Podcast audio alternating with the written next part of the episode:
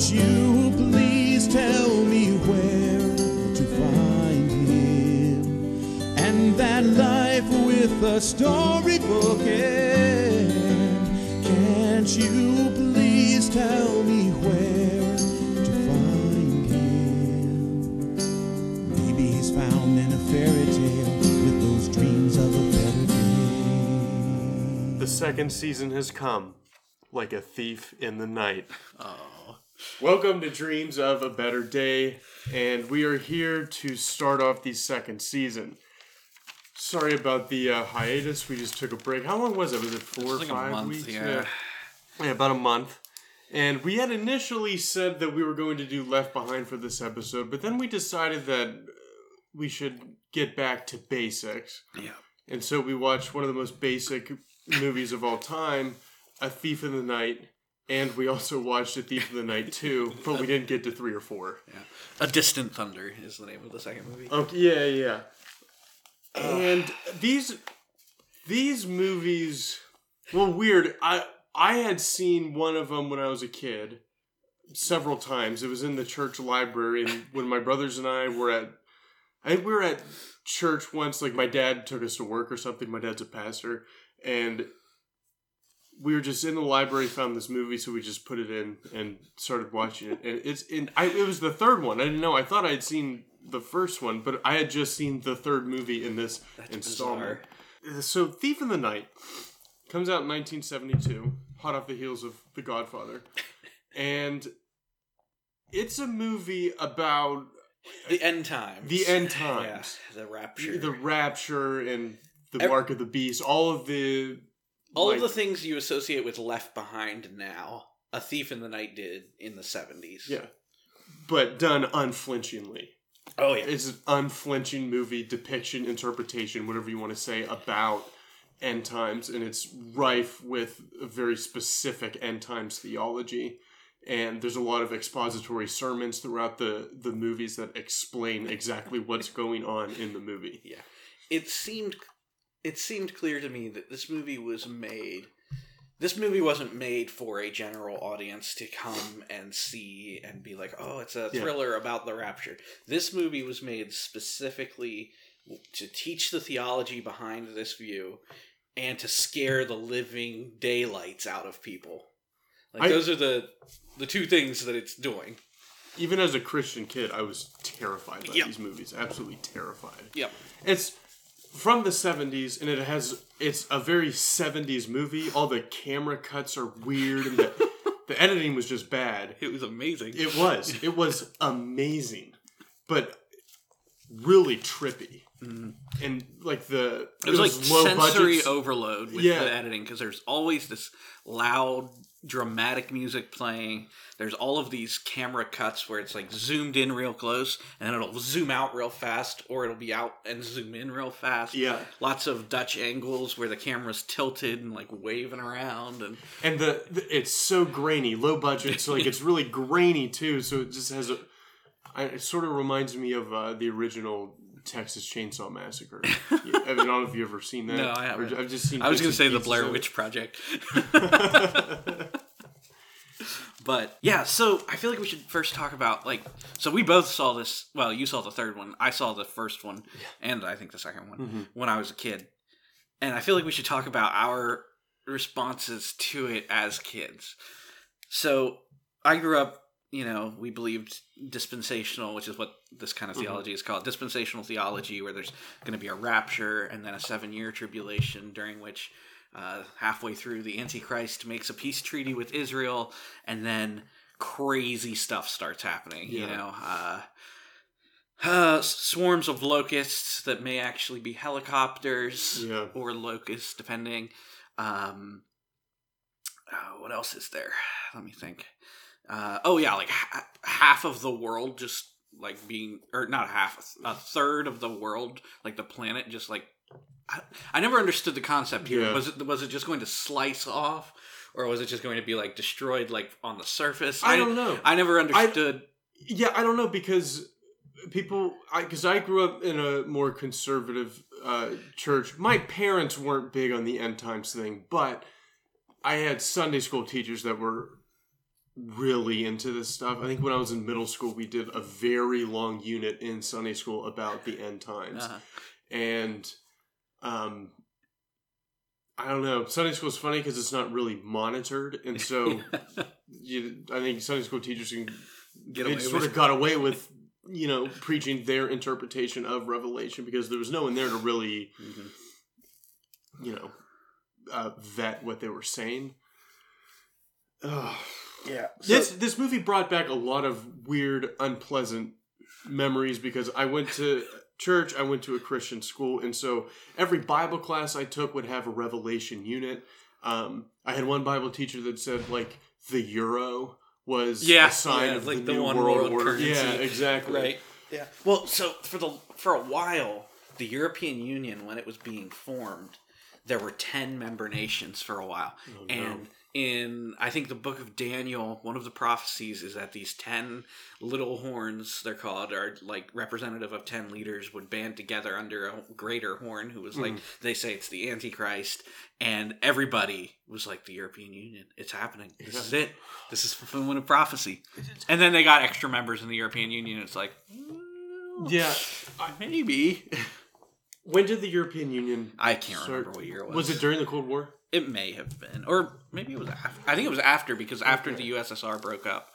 Yeah. I feel like I- that's right. But let me let me look that up while you're talking. in general, it feels like a lot of these movies are totally inspired by, or just like the whole end times obsession is sort of inspired by like the Cold War. Yeah. Because back in the 70s, I'm trying to, in like the 80s, I'm trying to think.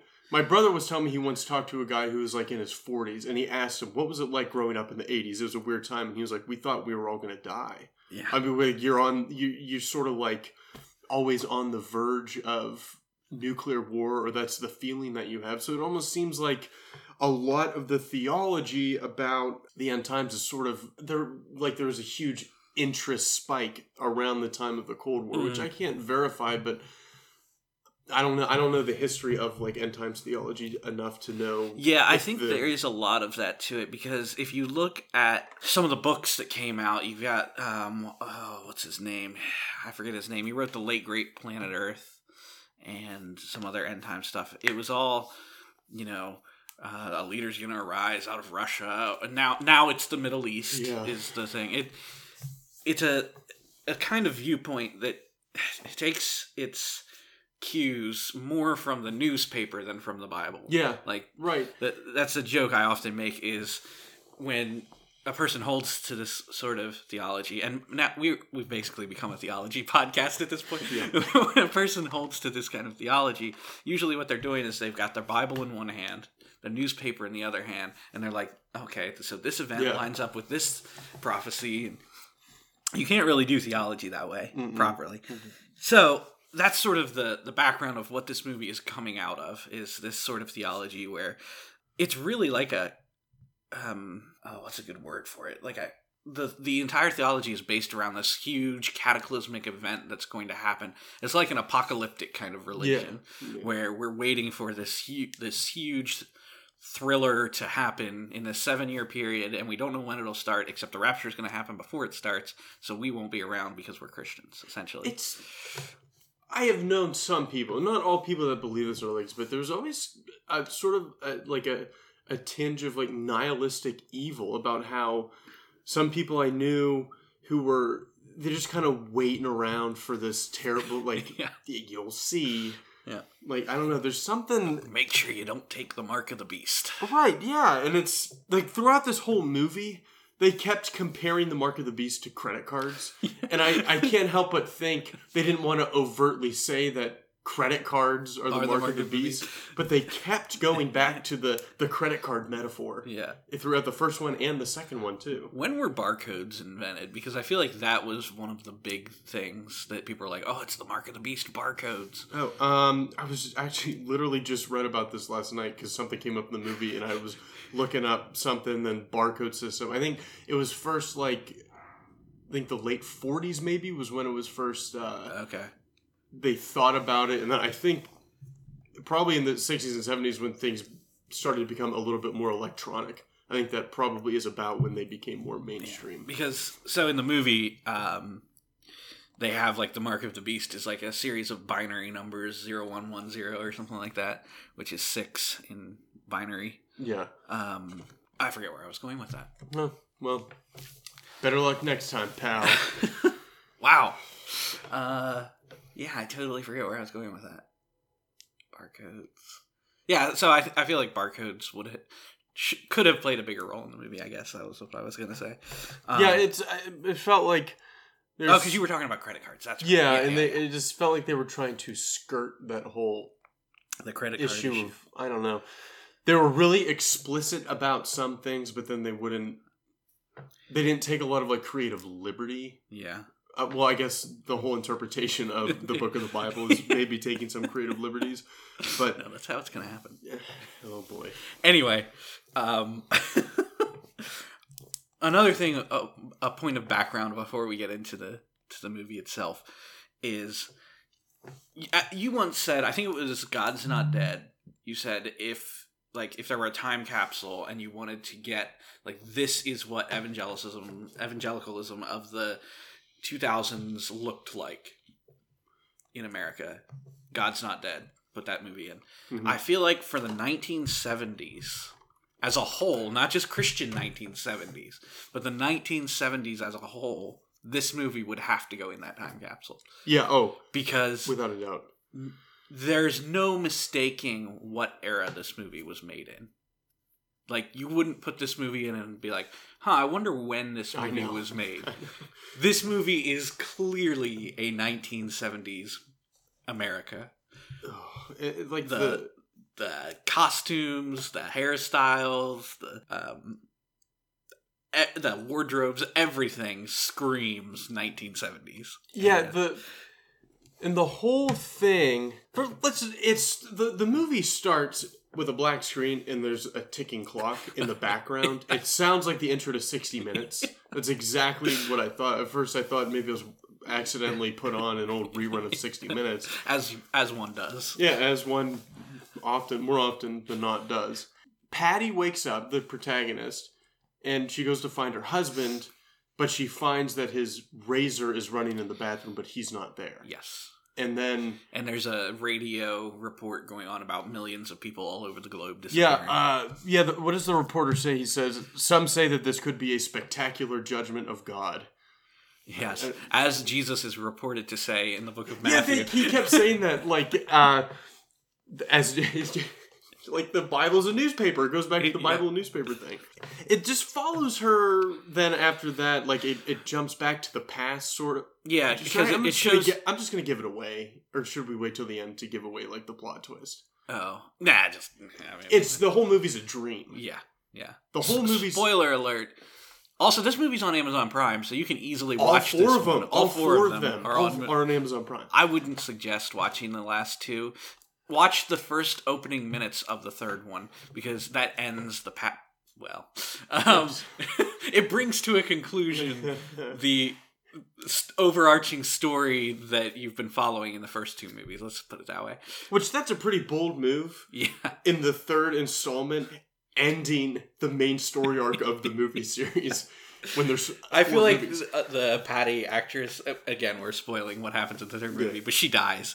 Um, I feel like she just didn't want to be in them anymore. So they're like, "All right, we'll kill you off, and then Yeah. we'll start a new story for these yeah, I second don't two blame her. She was like a knockoff. Uh, who's who's the girl that was in the original Carrie movie? Sissy I don't know. Spacek is that her name? Basic or something like that. Yeah, I don't know. I've never seen Cindy the original. Spacek. I can't remember what her name is, but she remind she's sort of like a knockoff version of that actress, and I do not blame her one bit for, For- not, for not wanting wanting to to be. be. These movies are so strange, Yeah, and they the we started watching the third one, but quick because it just gets awful. yeah, yeah. I mean, it starts awful too, but Yeah, that's true. anyway, so she's it, yeah, it, she wakes up, the rapture has happened, and then it sort of flashes back to I guess years earlier. Yeah, she's at youth group. She's with her youth group pals. Oh wait, we we have to talk about before that begins the intro.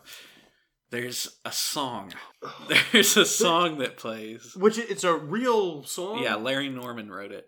Uh, he was a popular contemporary Christian artist in the 70s.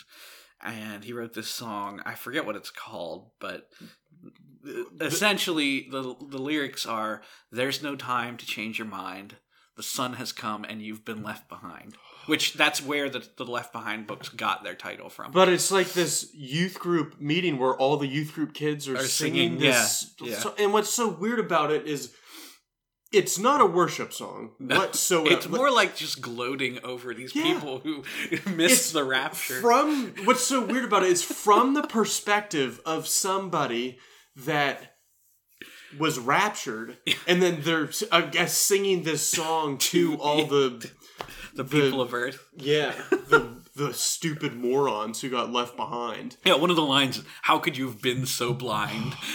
Yeah life was filled with guns and war and it keeps- everybody got trampled on the floor. Oh my gosh. You've been left behind. Yep. This yeah so is this but is this this is what like the weird like i think the church definitely made a huge weird shift in like the late 60s and 70s i think that's like when awana was started like that oh really? like scripture memory program yeah. Huh.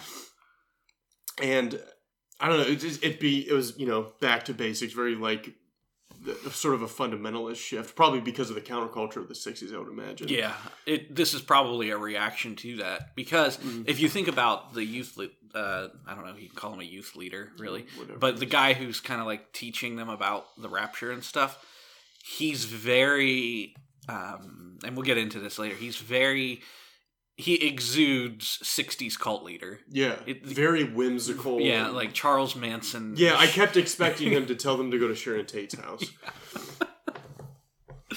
Uh, but anyway, so the movie opens with that song, and it really sets the tone for the rest of the movie. I think uh, it's it's uh, it's amazing. Um, It is amazing.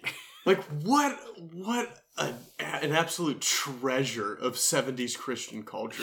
Yeah.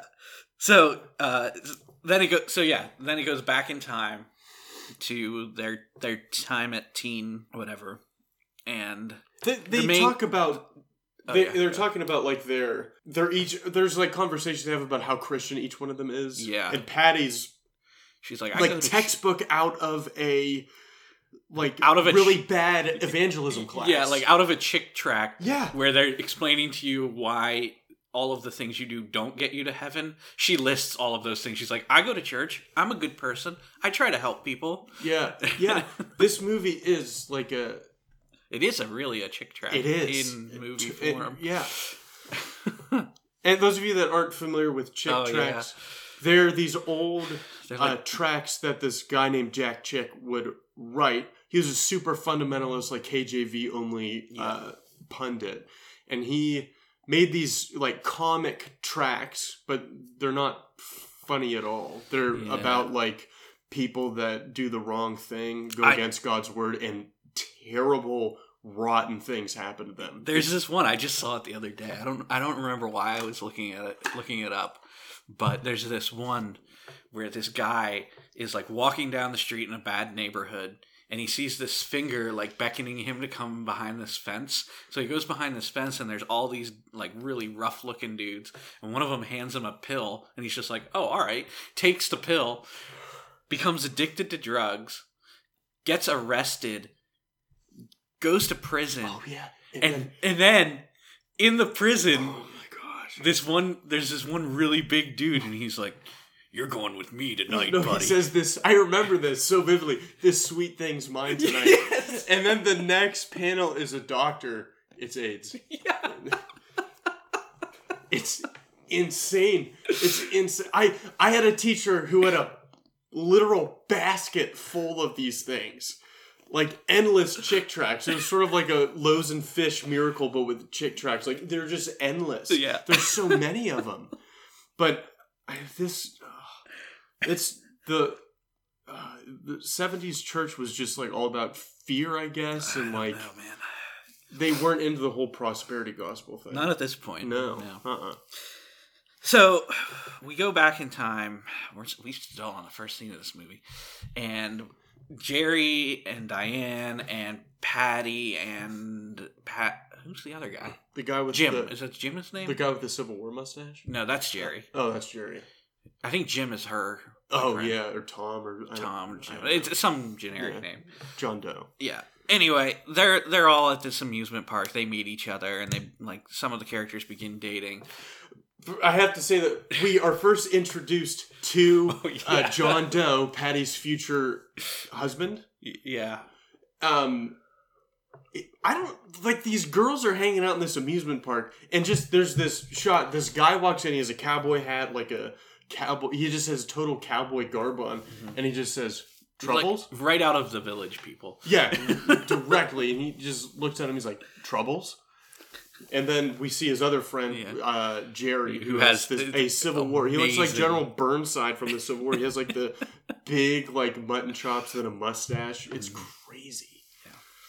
So yeah, that's how we're introduced to all of the main characters, and then one of their friends, whose name I don't recall, she's also with them, but she's like, you know, the guy at the teen center had a lot of good things to say. I'm going to go back there, and so she goes back to the teen center, and then there's this like back and forth cut between the four main characters having ba- barrels of fun at the amusement park, and this other girl at the teen center becoming a Christian Mhm. And it, I guess it's supposed to juxtapose like the the worldly pleasures of this life like- at the it's like amusement Vanity park, Fair from Pilgrim's Yeah, Progress right. at the carnival. and the and her you know taking the straight and narrow path. Um, so that that separates the characters, and then you have a. I think the next scene is like a bunch of montages of them like showing that they're not believers basically by hanging out with their friend who became a Christian and being like, "Well, you're weird now." Mhm. And then they meet they I guess they go to one of the Bible studies while they're dating. And Yeah. this I feel like we need to talk about the youth guy or the Bible teacher Yeah, the, the the teen center I have is called Teen Town. Teen Town. First of all, yeah, which I guess was cool back in the seventies. I don't know. Probably not. and he's like, I don't know.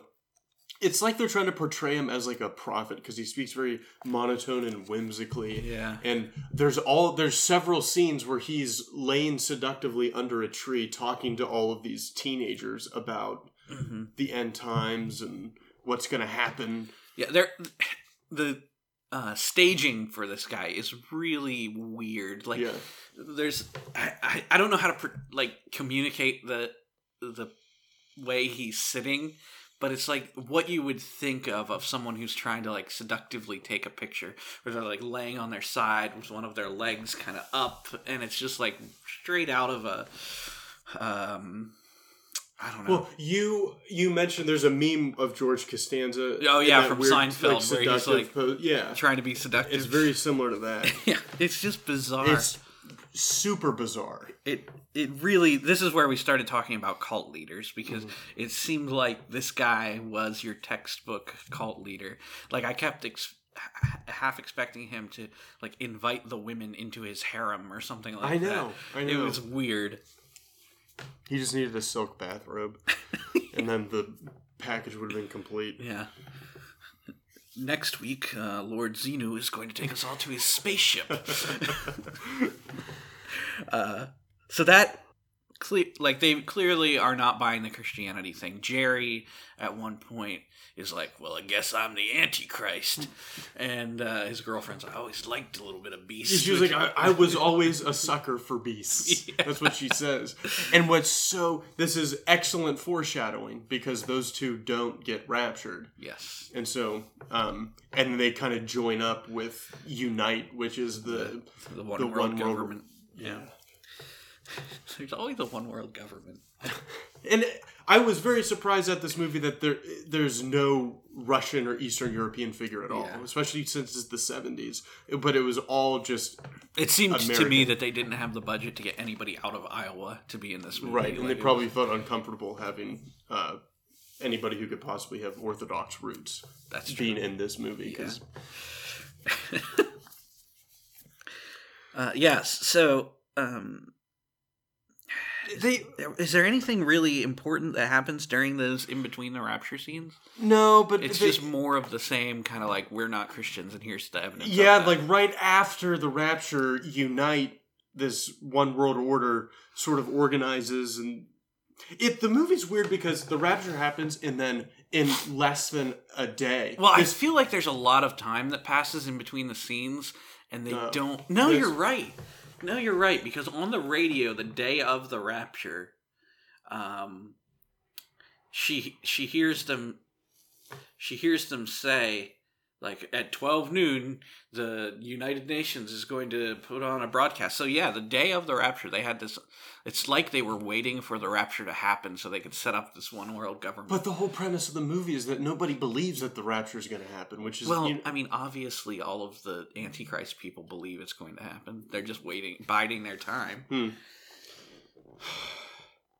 and they they talk about the mark of the beast in like 666 and oh the line that they use is it's it's like a super evil credit card Yeah, super evil as opposed card. to just the regular evil credit cards Uh, one other thing that happens before the rapture is like in the flashback scenes is her liberal pastor preaches this sermon about you know how none of the stuff in the bible matters. It's really all just like man and his fellow man and how we can be good to one another. It was a, a textbook like liberalism of Yeah. the early 20th century sermon.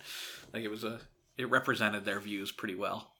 I was almost wondering if they took like an actual liberal sermon and used Yeah. part of it for that scene because it was basically what you would hear in one of those churches at that time. Um, so that excuse me, that was one of the things that happened in uh, the before the rapture, and I guess oh oh we're missing one of the key plot elements of the movie. So Patty's boyfriend, now husband, Mhm. Is a veterinarian at the zoo at the zoo. not in the zoo because remember there was that line Yeah, there's Yeah. he's not in the zoo, he's at the zoo, which who gets offended by that the, the context of the line was clearly Yeah, they're just saying he works yeah, at a zoo. yeah but they say in the oh it's so dumb That's the thing you hate about this movie. that's one of them one of them All right. So, uh, he's working at the zoo and has forgotten while he's working on something to close the Indian cobra's cage. Why was why did he open it though I'm- in the I'm first place? sure. That's what's so yeah he forgets. he forgot to close it or it was just left open and so this indian cobra gets out and it's like they're building the tension it's real slow He's like putting a. he's a putting a chest screw together. yeah It's really weird, but he has like this. maybe it's like the box that the snake lives in and he was repairing it that would explain Oh, maybe yeah.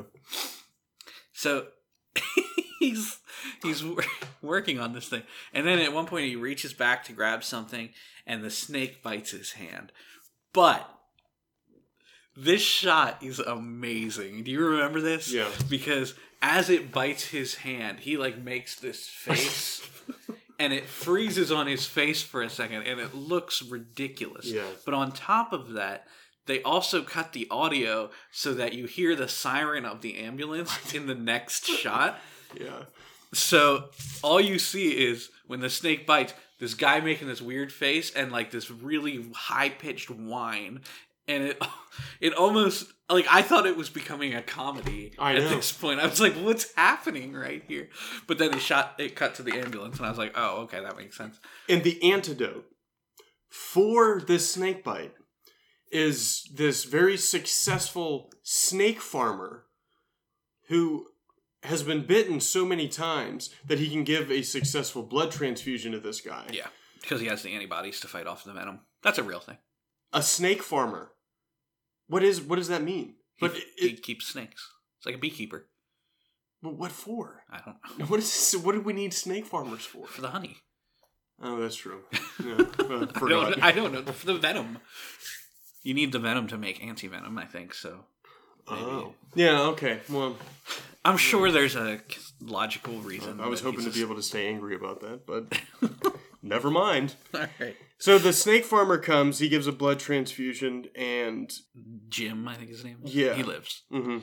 and Jim and Patty get married. That that sort of brings us back to the present day, where the rapture has happened. yeah, and So Jim has been raptured. Jerry and Diane have uh, not been. Patty has not been because she never became a Christian.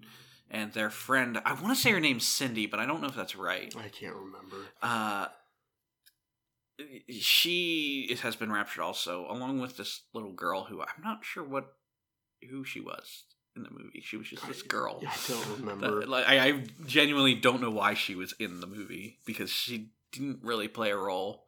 Her only purpose for being in the movie was to be scared because she thought the rapture had happened, and then to be raptured when she became a Christian.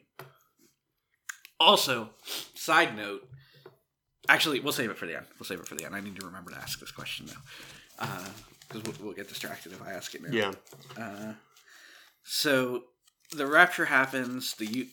Oh, the youth pastor goes like they're setting up the scene for the rapture. He has to he has to mow the lawn. Man, So he chooses to mow the lawn in these super short denim shorts cut off denims. and nothing else. Nothing else. He is Tobias He Fünke is, yeah. oh. from Arrested Development. So he starts mowing the grass, and then who do they show get raptured? Because they like have this scene of him mowing the grass. It cuts to a car passing by, then it pans back over to the mower that's just sitting there, and Yeah. the youth pastor's gone. I wonder, like, I'm, I'm just imagining them filming that scene where instead of cutting the camera, they thought it would be a neat trick to do like the camera goes up to the clouds, comes back, and he's gone. So I'm just imagining like the behind the scenes look of that where the camera pans up and then he just takes off running to get out of the shot in these super short denim cutoffs. like anybody seeing this from afar must have thought the weirdest things were going on. Uh, was the seventies. yeah, maybe it was normal then. So yeah, so she he gets raptured. Um,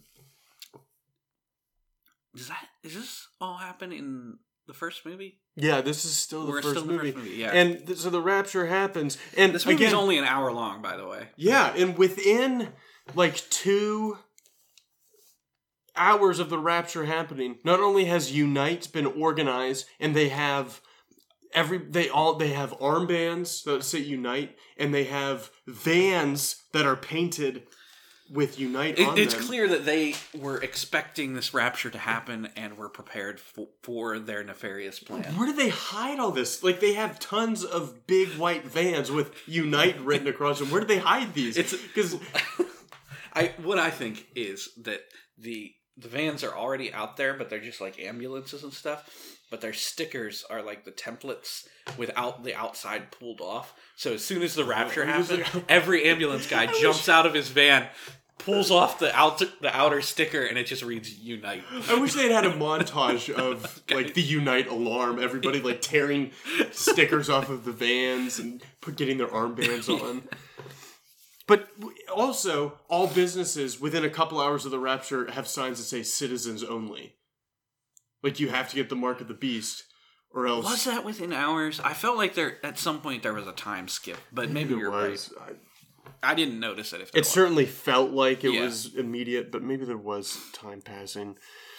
but yeah, the the mark of the beast thing And- happens. if you didn't get the mark of the beast, they were uh, admonished that they would uh, suffer prolonged inconvenience. They would have to stand stand in lines, I yeah, guess. right. Exactly. Yeah. Might be a cutter or two. yeah. So that's really so yeah, so Patty is struggling, she can't buy food, she can't she can't buy because it, you know, the book of Revelation, people who don't have the mark of the beast, it says, are unable to buy or sell or be involved in commerce essentially. They're not able to take part in society. And so because of that, she is unable to do those things. She calls her friend Diane after the Unite police try to catch her, and she's like, "Diane, I need help." And uh, Diane is like, "Okay, meet me and Jerry at the the dam where." Is which is this like like dam? Is this like the the, the It- dams it go to meet at the dam? I don't know. I don't know. I don't know. I don't know. I was thinking about that when I was watching it. You've, I, you've been damned. Yeah, right. okay. and then at one point, though, Patty goes to the liberal pastor who was not raptured. Because Yeah, that's liberal- the second movie. Oh, is it? Yeah, that happens in the second movie that she goes to him. Oh, these blend together. Wow. And then um because I was going to talk about that too. Because that was actually the one. There's one line in this movie that I thought was like insightful and good, and it's from the liberal pastor Yeah. after the rapture. and so she goes to the dam to meet her friends, but it turns out they're working Yeah, they're- they got jobs at Unite pretty quick. They're Yeah. opportunists if I ever saw them.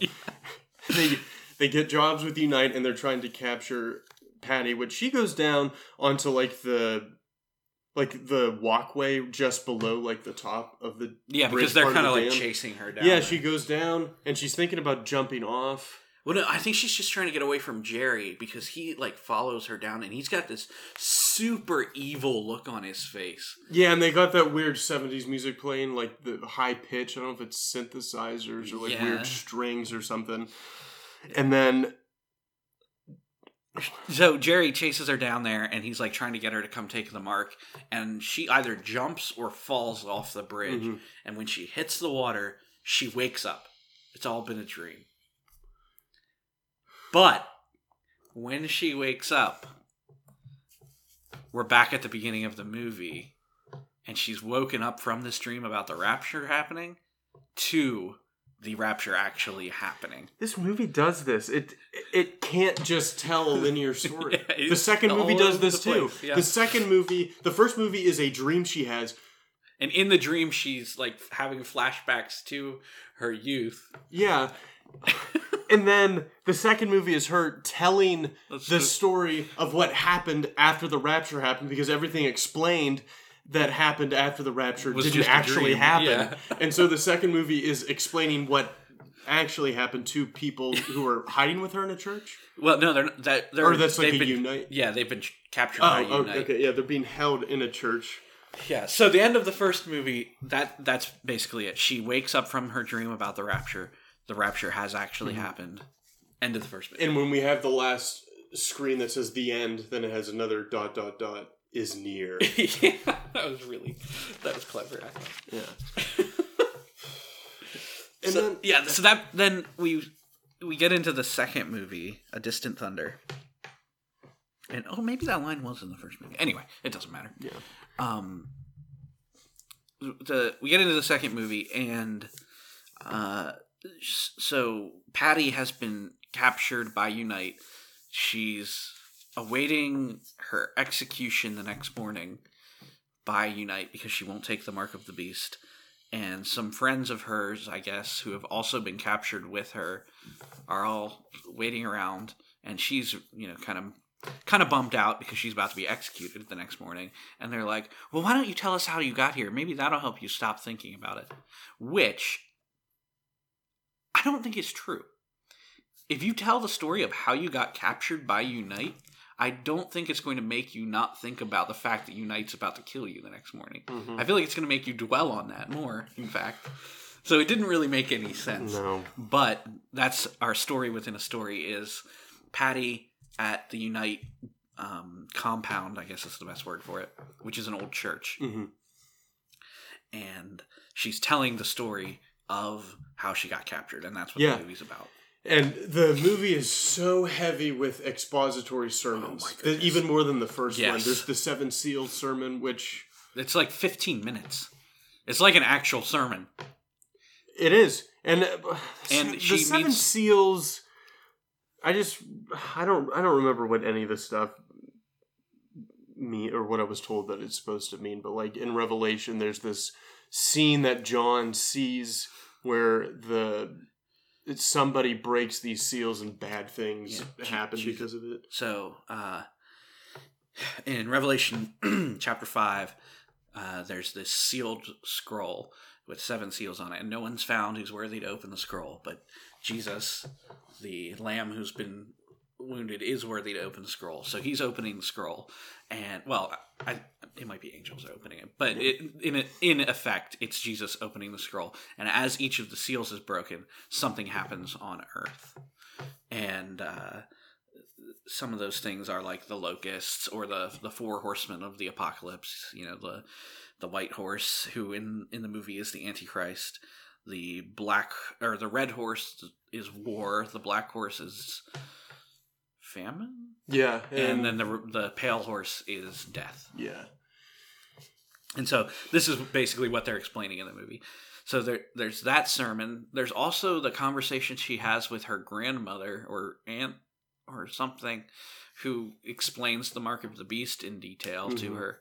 So yeah, this movie is mainly just like a series of sermons Mhm. pasted together with little plot elements to like tie them to connect them together. Yeah, and when does she visit the pastor?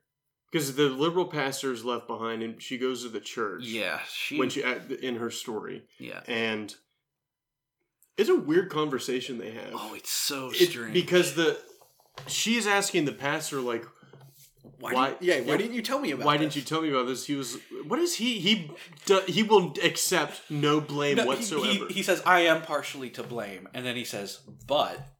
And then launches into this tirade against Patty. He's like, you know, if I wasn't preaching the Bible, it was your duty to come and correct me and to tell me where I was wrong. And you had a Bible where it says all these things, and why didn't you read it? He basically blames her for his failed ministry. It, it's it was wild. Like they're, they're he- this dude has no moral authority at this point. He's been preaching these garbage sermons. He's missed the rapture, so he wasn't a Christian. And now he's telling Patty what's wrong with her life. it's it's amazing. But it's it's either in that scene or a scene shortly before or after, or maybe it's in the first movie and I've forgotten it. But um no, it is in the second movie because he he's captured by Unite Mhm. and they're like uh one of either Patty or one of the officers is like, you know, you you're you're gonna have to take the mark of the beast, and he says, uh, "I had it in my heart before it ever happened," Hmm. meaning the mark of the beast. Yeah. And I thought that was like the one insightful line because in reality, what the mark of the beast in scripture isn't talking about some actual physical mark that you get on your hand or forehead. It's a metaphor for your thoughts and your actions, your hand and your forehead. It's talking about buying into an ungodly world system. So in the first century, there were towns that to take part in commerce, you had to basically pay homage to the gods of that town, or you couldn't buy or sell. Mhm. Like a literal example of a mark of the beast. To be a part of that world system, you had to say, "Yes, I believe in Diana. I worship, Hmm. you know, Aphrodite or who, whomever you worship," and you had to pay homage to those gods. And if you didn't, you couldn't be a part of that world system. It was a heart and mind thing more than it was a physical mark that you got scanned at the store Okay. when you wanted to buy things. Don't some of Paul's letters deal with that issue in churches? Sort of, yeah, sort of there's, just like the um, marketizing of. Yeah, in the book of. Acts, there's a story about this guy who was making, like, he was profiting off of making idols, and then every, like everybody in the town became a Christian, and he lost his business of idol making. um, so and stuff happens with that. So it's it's like a consistent theme throughout scripture, and that's what the mark of the beast is actually about. And this is the one part in these movies where they actually appeared to understand that it's not just oh you've got a barcode on your hand, you're now on Satan's team Yeah. it's about what your heart and mind and you know your actions say about you and in this scene i had it in my heart before it ever happened the liberal pastor actually gets it Hmm. more than anybody in the movie i mean they drop that immediately it Yeah. doesn't matter but that one line i thought was actually insightful in Hmm. this movie uh so yeah that's the the liberal pastor blaming patty for all of his mistakes I, the whole movie's just Patty trying to evade the oh yeah Unite. Like these these guys that work for these soldiers with Unite are terrible at their the job. keystone cops for Yeah. sure My gosh. They're so terrible. Like And they all- she they all have like leftover World War II Yeah, weapons. yeah, I was gonna. Say, I have that written down, all of them. So that's how we know that Unite, I guess, has been planning this for a long time because they stockpiled in 1946 and All of uh, never updated anything. But yeah, the it's like they, they all have Tommy guns. Like that's what they use to track people down. the the one guy's machine gun. I think you said this. It looks like one of those. Um, oh, what do you call them? Where the, like the like when you seal like A a, grease gun. a grease. gun. Yeah. Yeah, yeah, yeah. yeah, because they. Because the, yeah, the, we America made those at the end of World War II because they're just super cheap and Yeah. that's literally they called them grease guns because of how they looked. Yeah. But the, yeah, it's all it is all uh, World War II surplus. Yeah. and at one point, one of them is like chasing after Patty, and she grabs the gun out of his hand. This they're they're so incompetent. The the Antichrist soldiers are terrible. yeah, They they they have nothing going for them. They're they're awful at their jobs.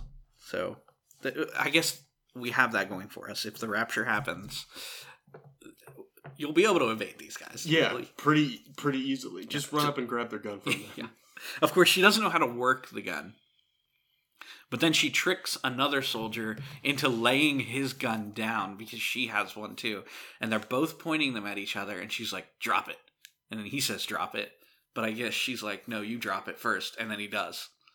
I I love that the movie's trying to portray United as this big evil organization, but everyone that works for them are just kind of like The- like, this guy looks like he was a dentist Yeah, a week right, ago. yeah, yeah. he signed up for Unite.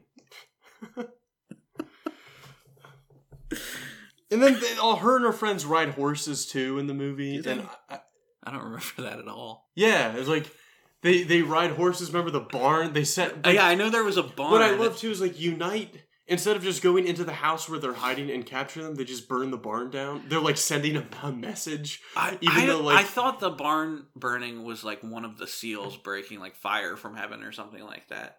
Oh, Or maybe. And then what? The, remember the one horse ran away? Was it a pale horse? Yeah. Yeah. Because they're like, we saw that pale horse and we just thought of death. Yeah. Which it sounded like a 13 year old's poem. Yeah. death was- Belonged on that that one subreddit. It's, I'm 14 and this is deep. yeah. So, I, I also love they kind of they'll jump back to Patty just telling the story. Do Yeah. they? And then Yeah. like while she's telling the story, the people who are listening are like reviewing and criticizing the things that she did throughout. Like they're trying to get her to tell the story to like get her mind off things, but instead they like critique all of her actions and try to tell her like, well, you probably should have done this instead of this. I, I don't. It's so bizarre. I I said when we were watching it, it's like these these um, scenes in between her telling the story where, where they're back at the compound.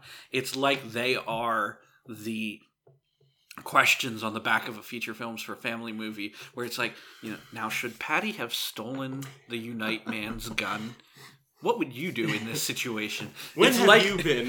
yeah, it's like her friends are those questions because they keep asking her things like, "Well, do you really think you should have trusted that old man?" and oh yeah, and and and in in those scenes, it's also progressing like the story of the execution that's about to happen.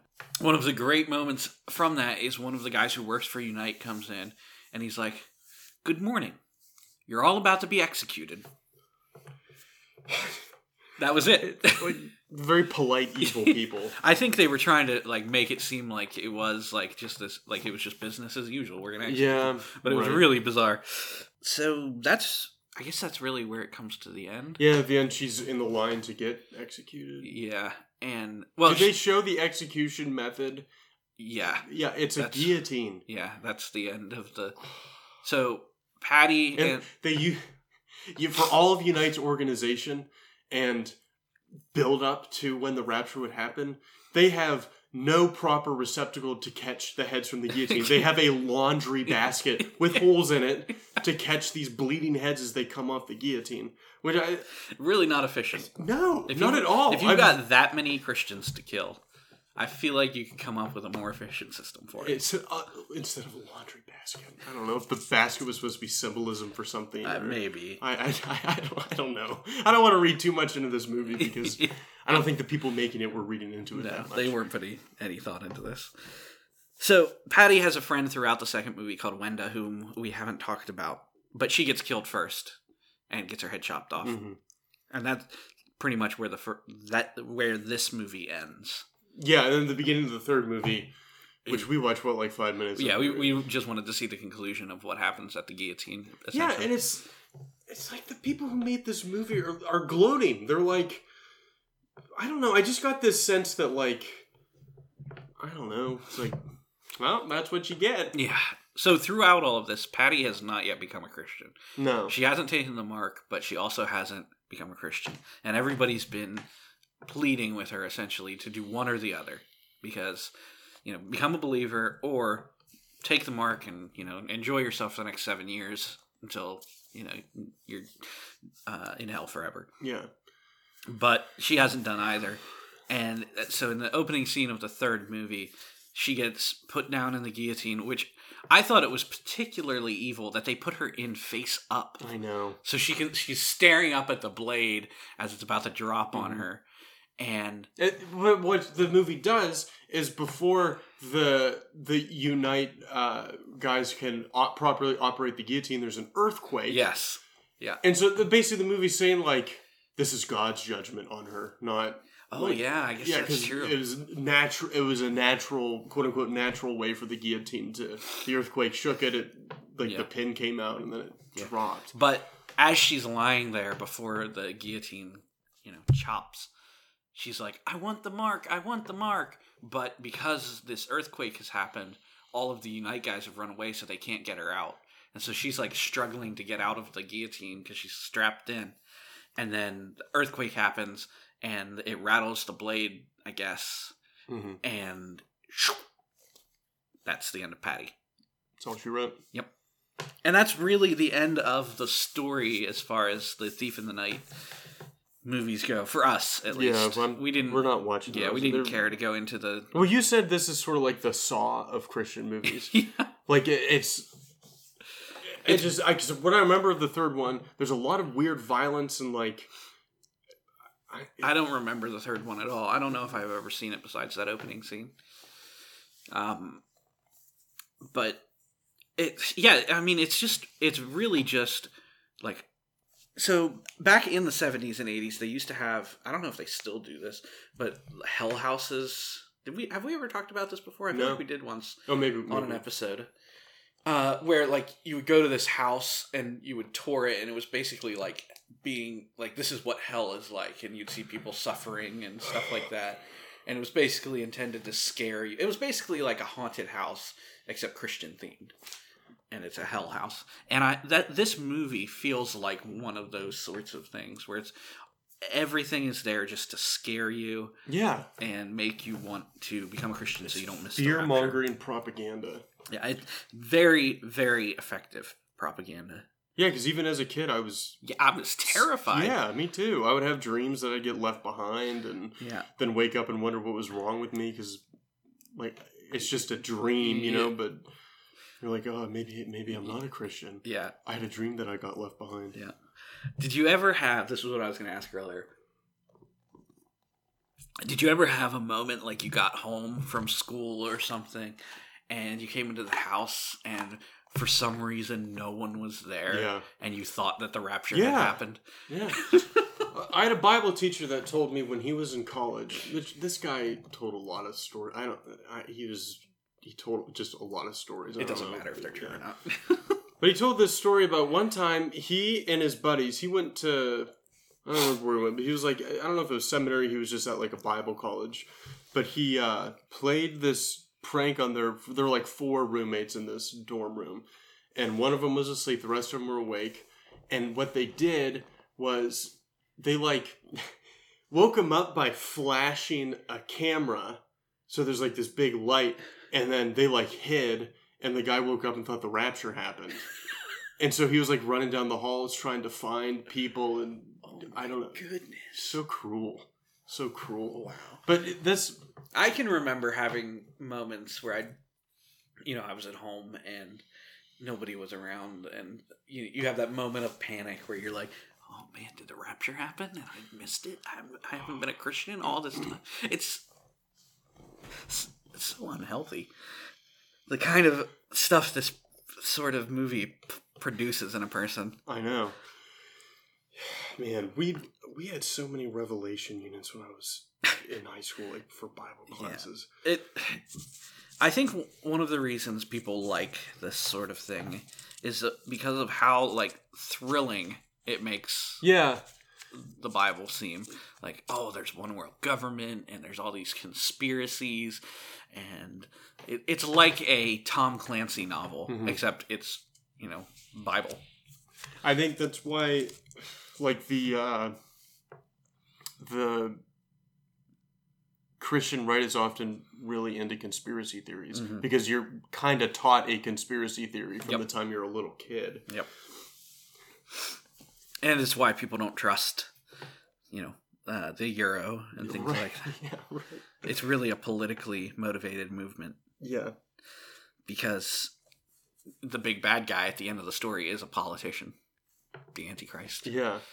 But what's funny is that Americans read it from their own perspective. Yeah. Like there's whatever the the alleged evidence that the antichrist is going to rise in the east and so Americans always portray him as like it'll probably be a Russian guy. Yeah, It's or a like, Middle Eastern or a. Middle Eastern. It was like this is written in like the Middle East.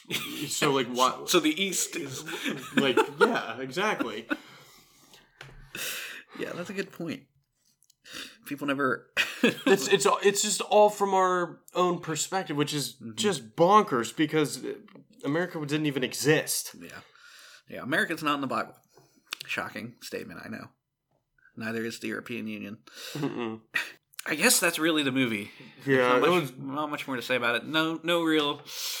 Well, I guess. truly bizarre. Yeah, A little piece of heaven was like uh pleasantly bizarre. It was just really weird and like I am going to disagree with that statement. I didn't think it was pleasant at all.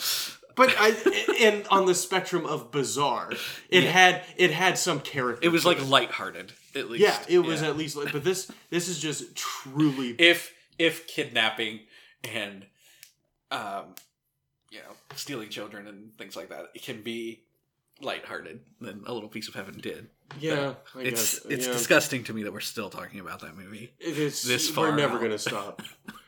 but this movie was just truly, truly capital B bizarre. Yeah, It's just t- totally like delusional. There's the way I, there's like that gloating attitude about it almost. I don't know. Like you said, I I don't know who this movie was made for It was- because like it scared Christian kids yeah and non Christians aren't going to watch something like this. A because it's just a bad movie, Mhm. and B because it's you know it's science fiction yeah right yeah it's not very Not even good science, it's right. not very good science fiction right i'd rather watch um like the firm or some other conspiracy movie right yeah or National Treasure even Uh, all right. So, to our guiding questions. was there any truth in this movie? just the the mark of the beast was always in my heart line. Yeah, I feel like that's the only. yeah like this is total and complete speculation presented as 100% fact Yep. It's- yeah, at the beginning of the, one of the movies, there's the the story like Star Wars. oh yeah the opening text. crawl. yeah yeah and they're like the people who made this movie are not prophets but the things portrayed in this movie are real again bizarre they just they say they're not prophets then establish themselves as, As prophets prophets. no because the reason they're not prophets is they're just telling you what the bible says gosh yeah all right uh, did it handle its material well I, I don't know i don't know how to answer that question because i guess i mean the material because they its material itself was so awful Mhm.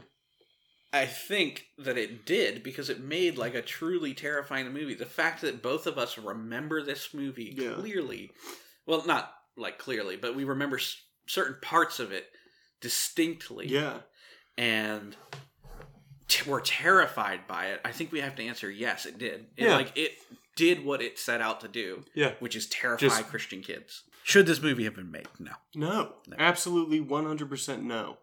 No. Uh, That's all I have to say about that. I- Yeah, I don't have any qualifications. Would you, uh, who would you recast? oh, I didn't even think of this. Um, Sam Elliott as Jerry, the mustache. I don't know. oh, now I got to think about this for a second because I feel like it was such like an underwhelming. All the characters were very underwhelming, so it's hard to pinpoint if anyone. Yeah. Um. Yeah, I don't really have. No. There's, it's it's not interesting enough of a movie where you could be like, okay, let's put you know an actor in here and see what they do with the role because Maybe- there weren't really any roles. Maybe replace the liberal pastor with somebody. I don't know who. Or I don't know, put Woody Harrelson in it somewhere. I don't know where. he would make a good Unite officer. Yeah, he would. You have him and Matthew McConaughey be like it's it's this like uh, a a prequel to a True Detective. All right. Would you watch this again? No, And would you recommend? no, No. do not watch it. I'm not watching it again. I I would not watch it just for the quality of just the Yeah. sole reason that the quality is so bad, but also the material is Yeah, I'm not even sure that it's worth coming back to in a, you know, this is so bad you need to see it kind of sense. I'm not even sure that it's worth that. Maybe I could foresee showing it to a friend sometime, like down the road, being like, "Hey, you got to check this out." But This podcast, I think, is just beca- we're becoming soothsayers. Just no, beware this movie. Do not watch it. beware the Ides of March. Yeah, All right, how would you rate this movie? I I guess one Tommy gun, One time, but with a twenty round clip, not a big Okay, drum magazine. It, it's I'm gonna give I just the one because the movie does exist, Yeah. and so I guess a rating has to exist. yeah, But you can't give it a zero. no, One, one out of five uh, guillotines, okay, okay, a guillotine. All right. because that's what I wanted to do while I was watching this movie was chop my head off. Into a laundry basket. Oh man, It's what a ride! What a ride the, those movies were. I can't believe I can't believe they made four of them. yeah, that's the incredible thing.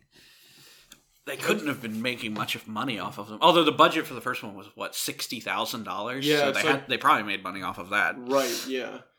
I'm trying to. Christian movies were really weird in the 70s. Because I I've been trying to find some of those old Billy Graham movies. that Because Billy Graham made a whole bunch of movies like in the 70s and 80s. And there's just a weird shift that they take. Like once. Because like Left Behind was written, that whole series, in the 90s Yeah, and I, it seems like a lot of this stuff is just riding off the the tales of the Cold War and Mhm. everybody being afraid and thinking the world was going to end. But now Christian movies do not have like that super judgmental yeah, because they're, they're now they're like Hallmark movies. yeah. There are end time stuff still being made. There's a show on PureFlix called uh, New The World fact Order. that you know this It came up on an ad on Instagram. because of because Oh. of your account, My search history, yeah. And so you're there's being targeted with PureFlix ads. I know, I know. But what's interesting though is that Also, why don't you have an ad blocker on your? I didn't know you could get that on Instagram. Oh. You've heard me. I barely know how handles work. yeah, that's true. and I just, I don't know. This it's just a weird shift, and I'm surprised that they're even making it. I'm I'm curious to see just like what the tone of that show is. Yeah. because it seems like an excuse for Christians to make a cool action thing. Mm-hmm. If that, that if I was a gambling man, I would put money on the fact that it's I- probably more of just like a cool action. I have a chick tract for you about gambling. Oh, oh boy. So, um, yeah, I, I think that you're you're probably right. It's just like an excuse to make a cool action series. I had a teacher that handed out chick tracts for Halloween. No joke. Instead of candy, it's worse- Instead of candy, worse than not with candy. I don't. Mm, I don't know. That was the, that was the lore that we kind of Okay. made to surround it, but she never said anything about candy. Just the chick tracts. All right. So, do you have anything else you want to say about this movie? I don't think so, but I'm curious if you guys want to reach out and let us know what kind of experiences you had With growing like, up with the this kind of Christian theology. horror genre. Yeah. Yeah, I do have one other thing I want to say about this mm-hmm. before we sort of wrap up is, and this is getting back to the more theological. If somebody is ever, you know, like, I want to make it clear first of all that in making fun of this movie, I am not making fun of like people who believe the Bible. Like, we're making fun of one particular bizarro world interpretation Yeah. of one book of the Bible. Yeah. And so, like in the story, one of the verses they use to explain the rapture happening is um, in Matthew. It talks about you know there'll be two men working in a field, and one will be taken and one will be left behind, as it was in the days of Noah. Mm-hmm. Okay, here's the thing. In the days of Noah, the people who were taken got destroyed in the flood. Mhm. Those weren't the good guys. Right. So when Jesus is saying one will be taken and one will be left behind, he's saying when the Romans destroy Jerusalem in 70 AD, lots of people are going to be killed, but some of you will be left. Mhm. The people who are left, those are the ones who survive. They're like the people who make it. They're not the ones who miss out on the rapture. So Hmm. that text to believe the left behind rapture stuff, you have to interpret it the opposite way of what it is intended to mean. The ones who are left behind are the ones who live Right. through yeah. the judgment. They're not the ones who, you know, missed the boat. Right. Um, so I I just wanted to explain that. Yeah. For like this isn't a view that you can hold to and believe the Bible. You have to push this onto the Bible. Yeah. So when we're making fun of it, we're not just like, you know, this isn't a theology podcast, but I wanted to mention that because it No. sounds like we're being really critical of the book of Revelation when really we're just being critical of a wild misinterpretation of something. Uh, Ben, we used to be part of this in some. some I know, I know. I grew I grew It's up in the midst of I've been to I used to get excited when people were going to preach on the book of Revelation. Me too, Because me I was like, oh, I'm going to hear about, you know, the Antichrist and the beast and the It- false it- prophet. it's and- it's exciting. Like you Yeah. said, it's just exciting. But then when you read the book of Revelation and understand what it's really about, that God is protecting and preserving his church in the face of evil things happening, it becomes a way better, more exciting story. Right, yeah. It's not about, you know, this governmental conspiracy theory. It's about the church in China who really has a government right now persecuting them Yeah. and they're able to persevere through that Mhm. because God is keeping them even in the midst of uh, persecution. Right. You don't escape it because you've been raptured. Yeah. But God keeps you safe in the midst of it, even to the point of death. Hmm. The book of Revelation tells us. So now I sound like I'm preaching. No. Well, I think that's all I have. I. I I'm curious to know, like, how many people still really buy into this? Just because like the major shift the church has taken to like Yeah. prosperity gospel instead of like the Yeah. the like Bible thumping attitude. I'd just be curious to know. you don't really hear about like prophecy conferences anymore, which that used That's to be a true. big thing. Yeah. Um, I know that there are a lot of people who still believe it, but I don't think there's much of an emphasis on it anymore. And once you've had failed predictions so many times, it sort of becomes hard to believe in. It's like, yeah, it was supposed to be um, um, Gorbachev, and then it was supposed to be uh, Putin, and now and then it was supposed to be Obama. And then it was supposed to be Osama bin Laden, and it was supposed to be, you know, this Hmm. guy, and um, the the one guy who wrote a book back in during the first uh, Gulf War republished his book when we went back to Iraq and just like changed the cover hmm to the Iraq the new Iraq war. Like once you've had that happen so many times, it sort of becomes hard to believe, Right. Yeah. and I feel like that's may, maybe is what hap- is Yeah. happening. I'm sure I'm sure there's someone out there who's like Donald Trump. He's the Antichrist. Yeah, people were saying that about Obama too. Yeah. I think Reagan. People thought that he was the Antichrist as I well. don't, I don't know how you can think Reagan is the Antichrist. Yeah, I don't know. He's he's so charismatic. Oh wait. dun, dun, dun. uh, yeah. So that's really about it for me. Yeah, uh, like I said earlier, a lot of this stuff is sort of, I think, pushed through like more covert means because like classrooms is hard to monitor all the stuff that's being taught and I don't know. And interestingly enough, dispensationalism from its start has had a very anti-establishment uh, perspective. Hmm. They got started not in churches, but through these parachurch prophecy conferences, like the Scofield Reference Bible, which really pushed dispensationalism. All of that came out of conferences apart from like seminaries or churches, and they have a very negative view of like seminary for one Hmm. and um, in in church in general. Like they have a an anti organized church perspective because anything that's organized like that is just going to become part of the one world, you know, religion and the one world government. And so it's very conspiracy minded from its outset. Like that's not a mistake. That's a part of the the heart of the hmm. movement is very anti-establishment. So it makes sense that it's spread that way, like through covert means. Yeah. I feel like we could do. There, there's got to be a book about like the sociology of this movement Yeah. in history, and it would be fascinating Mhm. to read about that because we I could talk about this for a long time. Yeah. But I I think we're really done with the movie. Yeah. All of this to say, don't watch the movie. Yeah, don't. not, not really worth it. yeah.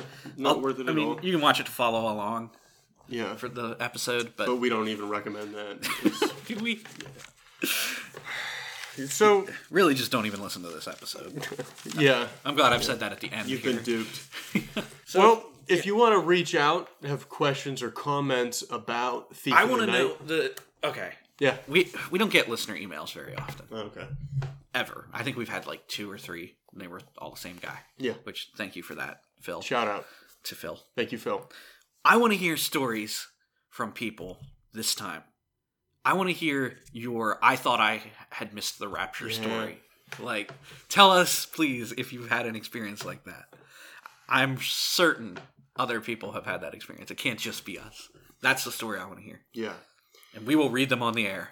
Yeah, please. Yeah, you can email us at betterdaypodcast at gmail.com. We're on Twitter as well if you want to just give us a quick blurb about your experience uh, thinking you missed the rapture uh, at Better Day Cast. And we're also on Instagram if you want to slide into our DMs at Better Day Podcast. So that's that's all we have. Just send us your stories about Yeah, if you had missing the rapture and yeah, any stories you have related to this type of theology Yeah. growing up. Yeah. All right, thanks for listening. Later.